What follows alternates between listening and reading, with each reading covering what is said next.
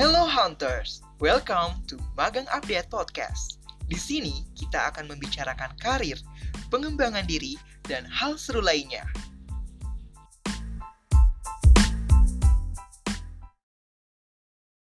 Halo, selamat pagi, siang, sore, ataupun malam untuk hunters yang sedang mendengarkan podcast ini. Balik lagi bersama podcast Magang Update. Episode kali ini nggak kalah menarik dengan episode sebelumnya. Dan buat hunters yang belum mendengarkan episode sebelumnya, jangan lupa didengerin ya. Kenalin dulu aku, Anissa dari Content Creative and Marketing Development Internship Magang Update.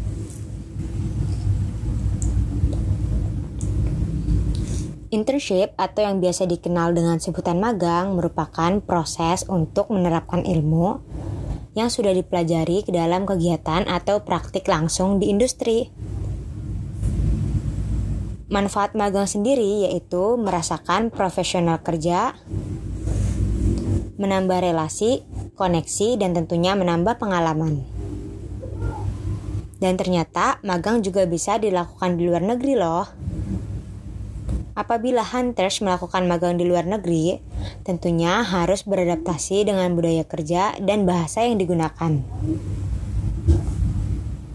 Maka dari itu, topik podcast kali ini tentang what it's like to be an intern in Thailand yang bertujuan untuk memberikan pengetahuan kepada hunters mengenai pengalaman, tips and trik, dan skill untuk magang di luar negeri bersama narasumber kita, Kak Dini Mutiara Putri. Tanpa lama lagi kita undang narasumber kita Kak Dini ya.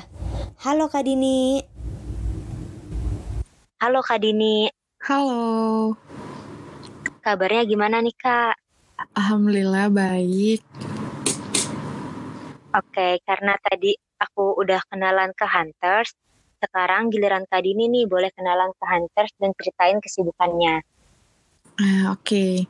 halo, kenalin nama aku Dini Mutiara Putri, panggilan aja aku Dini, dan aku lulusan dari Telkom University. Dan untuk kesibukan sekarang, aku tuh sebagai graphic designer di Smartfriend dan juga freelance photographer. Dan untuk info aku bisa kalian add ya Instagram aku di Dini underscore Mutia. Oke, jangan lupa di follow ya Hunters. Karena topik kali ini tentang magang di luar negeri, dan yang aku tahu Kak Dini pernah magang di luar negeri, yaitu di negara Thailand. Hal apa yang memotivasi Kak Dini memilih magang di luar negeri? Karena bahkan aku sendiri aja nggak kepikiran kepengen magang di luar negeri kak. Hmm, Oke, okay. untuk motivasi sen sendiri sih yang terbesar tuh untuk banggain orang tua ya, dan juga untuk dapetin pengalaman aku untuk bekal ke depannya. Dan uh, aku juga di sini memanfaatkan kesempatan ya, karena kalau nggak sekarang kapan lagi gitu. Dan dengan ini juga aku dapat kesempatan untuk explore budaya baru, dapat networking internasional, dan uh, experience dari kerja maupun experience kita pas uh, survive di sana, gitu. Oke, jadi motivasi Kak Dini memilih magang di luar negeri yang bisa aku simpulin selain adanya kesempatan, ternyata experience yang didapatkan juga menjanjikan ya kak.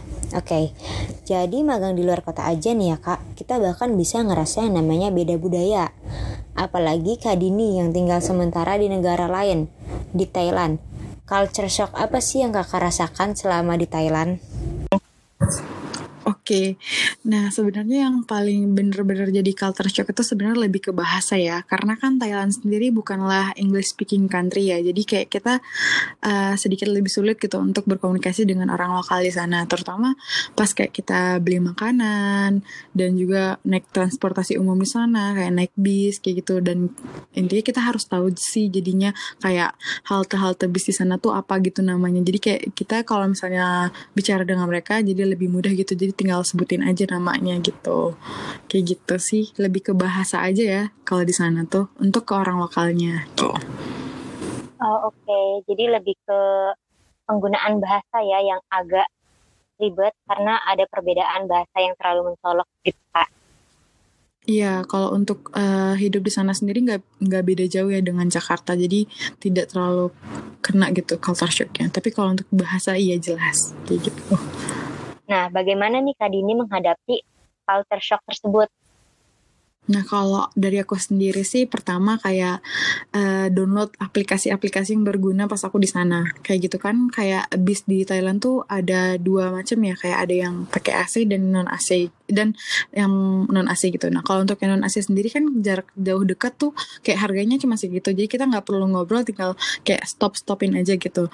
Nah kalau yang bis yang satu lagi kan kita harus tahu ya. Jadi aku kayak download aplikasi terus browsing juga di artikel-artikel tentang Thailand itu sendiri kayak gitu lebih jadi explore lagi sih tentang Thailand tuh kayak gimana explore sendiri kita cari tahu sendiri terus ya pasti menggunakan Google Translate juga sih kalau untuk bahasa Thailand yang kita nggak tahu kayak gitu Nah tadi kan Kak Dini nyinggung tentang cara transportasi di Thailand. Contohnya kayak mm stop-stopnya. Ini tuh versi stop-stopnya sama nggak sih kayak angkutan yang ada di Indonesia? Atau Kak Dini cuma kayak bilang stop gitu.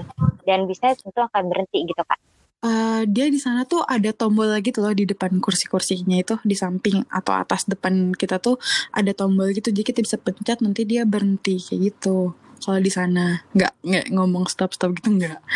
Masuk okay. ya pencet tombol gitu loh di sananya. Gitu. Okay. dan itu berhentinya itu ada haltenya atau bebas gitu kak Nah, kalau di Thailand rapih banget jadi dia ada haltenya terutama yang pakai AC itu ya. Kalau yang AC itu dia bener-bener kayak jamnya segala macam tuh ada gitu loh di aplikasi. Jadi kita bisa deteksi oh ini si bis ini tuh udah nyampe di jalan mana. Jadi kita udah harus tahu prepare tuh kapan, naik nomor sekian tuh lebih jelas sih menurut aku kalau di sana tuh. Dan harganya juga terjangkau dan kayak yang nggak pakai AC aja cuma sekitar 3000 jauh dekat. Itu kan murah banget ya 3000-an gitu itu yang non AC tapi. Oke, okay, kurang lebih sama kayak Transjakarta ya, jadi kayak ada iya. pemberhentiannya. Yeah. Uh, jadi bisa kita lacak gitu loh si awak si bis ini udah nyampe yang mana lewat si aplikasi ini gitu. Jadi lebih efektif dan efisien sih kak kenanya ya. Uh, kita nggak perlu membuang waktu dan untuk yang minim berbahasa Thailand jadi lebih dimudahkan sih dengan adanya aplikasi transportasi yang menjelaskan tentang rute dan waktu kapan bis tiba. Iya betul. Oke, okay. sebelum Kak Dini merencanakan magang di Thailand, apakah Kak Dini udah mempersiapkan uh, bahasa Thailand gitu, kayak belajar atau les? Karena menurut aku sendiri kan dari tontonan yang aku tonton nih di film-film Thailand, perbedaannya itu jelas mencolok gitu loh, ada logatnya yang bahkan kalau aku denger pun oh aku tahu nih nih orang Thailand nih yang main gitu hmm. Oke, okay, iya, bener banget. Jadi selain dari logatnya, tulisannya itu juga beda banget sih. Thailand sama Indonesia kan dia kalau tulisan Thailand tuh kayak lebih liku-liku gitu kan, kalau misalnya itu. Iya. Dan itu, tapi jujur uh, dari awal aku rencanain magang Thailand, aku sih sebenarnya belum belajar bahasa bahasa Thailand sama sekali ya. Tapi aku lebih mempelajari culture di sana dan baca-baca artikel tentang do and don't-nya di Thailand gitu. Karena kan di KBRI sendiri uh, emang tidak uh, pure bahasa Thailand gitu pasti sana kayak gitu. Oke, jadi dari Kadini sendiri uh, sebelum magang ke Thailand memang belum mempersiapkan atau belajar bahasa Thailand ya kak. Lebih prefer untuk mempelajari budaya dan kebiasaan yang ada di Thailand. Nah, kalau magang di Thailand sendiri, apakah wajib agar kita bisa berbahasa Thailand, Kak? Oke, jadi untuk magang di Thailand uh, bisa jadi iya. Tapi karena aku magangnya di KBRI Thailand, nah itu tidak wajibkan untuk berbahasa uh, Thailand, tapi lebih ke bahasa Inggris karena staff pegawai di sana sendiri orang Indonesianya ya dan mereka juga bisa berbahasa Indonesia dengan lancar kayak gitu. Oke, jadi spesifiknya karena Kak Dini magangnya di KBRI bukan di company yang milik Thailand. Jadi hmm. kalau untuk Kak Dini sendiri bahasa Thailand itu tidak wajib ya Kak? Iya betul. Yang penting bahasa Inggrisnya dan bahasa Indonesia juga masih bisa diaplikasikan ya. Iya betul banget kayak gitu. Oke. Okay.